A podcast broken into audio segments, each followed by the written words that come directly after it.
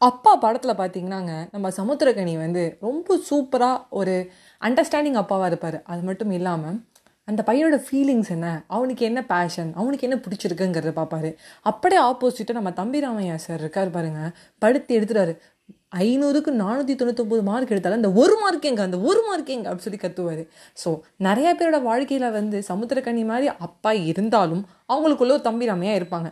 அது வேற category but அழகாக பிரித்தோன்னா சமுத்திரகனி அப்பாவும் இருப்பாங்க தம்பிராமையா அப்பாவும் இருப்பாங்க. ஆனால் மேக்ஸிமம் எல்லாருக்குமே தம்பிராமையா கேரக்டர் மாதிரி இருக்க அப்பா தான் அமைவாங்க. ஏன்ப்பா அப்படி பண்ணல இப்படி பண்ணல அதை செய் இதை செய் நீ கரெக்டாக மார்க் எடுக்கணும் நல்லா மார்க் எடுத்தால் தான் நல்ல வேலைக்கு போக முடியும் அப்படின்னு சொல்லி படுத்திட்டே இருப்பாங்க. ஸோ என்னோட அந்த கேரக்டர் வந்து பார்த்தீங்கன்னா தம்பிராமையா மாதிரியே இருக்கிற ஒரு அப்பா தான். அவர் வந்து போட்டு படுத்தி எடுக்கிறார் அந்த பையனை. நீ அப்படி வருவ இப்படி வருவேன்னு ஆசைப்பட்டான்னு. பட் அதுக்கு ஆப்போசிட்டாக வந்து நம்மளுடைய சமுத்திரகணி சார் மாதிரி ரொம்ப தங்கமான அண்டர்ஸ்டாண்டிங் ஒரு அப்பா வராது அவர் சொல்கிறாரு ஏங்க பையனை போட்டு இப்படி படுத்துறீங்கன்னு? உனக்கு என்னப்பா நீ வந்து எது வேணால் பண்ணி விடுவ.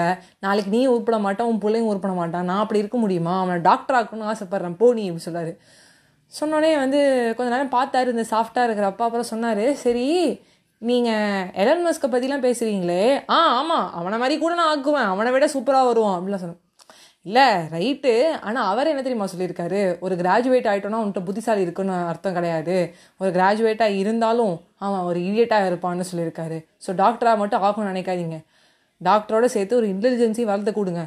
கொஞ்சம் அக்கம் பக்கத்தில் எப்படி பழகணும் எப்படி பேசணும் நல்ல பிஹேவியரை கற்றுக் கொடுங்க. கிராஜுவேட் ஆகி இடியேட் ஆக்கிடாதீங்க. இடியேட் இடியேட் இடியேட்னு மூணு தடவை சொல்லிட்டு வந்துட்டாரு. பயங்கர அவருக்கு கோவம் வந்துடுச்சு ஒரு பக்கம் கோபம் ஆத்திரம் எல்லாமே இருந்தாலும் நம்ம முக்கியமாக ஒரு விஷயத்த யோசிக்கணுங்க. நம்மள்ட்ட உண்மையாகவே வந்து இன்டெலிஜென்ஸ் இருக்கா அப்படின்னு. ஏன்னா அந்த கிராஜுவேஷன்ஸ் ஜஸ்ட் இடியாட்டிக் திங் அப்படின்னு வந்து எலன் மஸ்கே சொல்கிறாரு ஏன்னா அந்த இன்டெலிஜென்ஸ் இன்றைக்கி யாருக்குமே இல்லை. புரிஞ்சுக்கிற தன்மை இல்லை.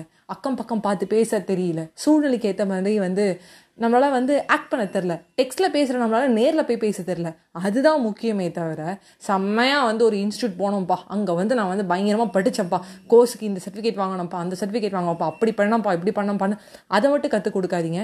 ஸோ அதை நம்ம செஞ்சோம்னா லைஃப்பில் ரொம்ப வந்து அழகாக முன்னேறி வரலாம் அப்படிங்கிறத எலன் மஸ்க் சொல்லியிருக்காரு.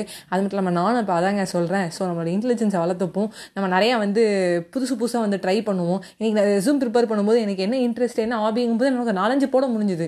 ஏன்னா இந்த நம்ம டைப் பண்ண முடியல அப்படின்னா ஒரு ஃப்ரெண்ட் சீரீஸில் ஜோயின்னு ஒருத்தன் சொல்லுவான் நான் அந்த ரெஸ்யூமில் போட்ட ஏதாவது ஒன்றாவது வந்து உருப்படியாக வந்து கற்றுக்கணும்னு நினைக்கிறேன் ஏன்னா ரெஸ்யூமில் போட்டுட்டு தான் கற்றுக்கவே ஆரம்பிக்கிறான்.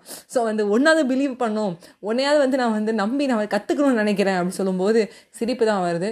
ஸோ நம்ம கிராஜுவேஷனையும் தாண்டி ஒரு இன்டெலிஜென்ஸ் வந்து எடுத்துகிட்டு வருவோம். நிறையா படிப்போம் நிறையா வந்து தெரிஞ்சுப்போம் சூழ்நிலைக்கு ஏற்ற மாதிரி ஆக்ட் பண்ணுவோம். ஒரு கோல் ஓரியன்டாக இருப்போம்னு சொல்லி உங்ககிட்ட இந்த வீடியோ பெறுவது. உங்கள் ஃபேவரட்டான Ajay Vaishnavi. Bye bye friends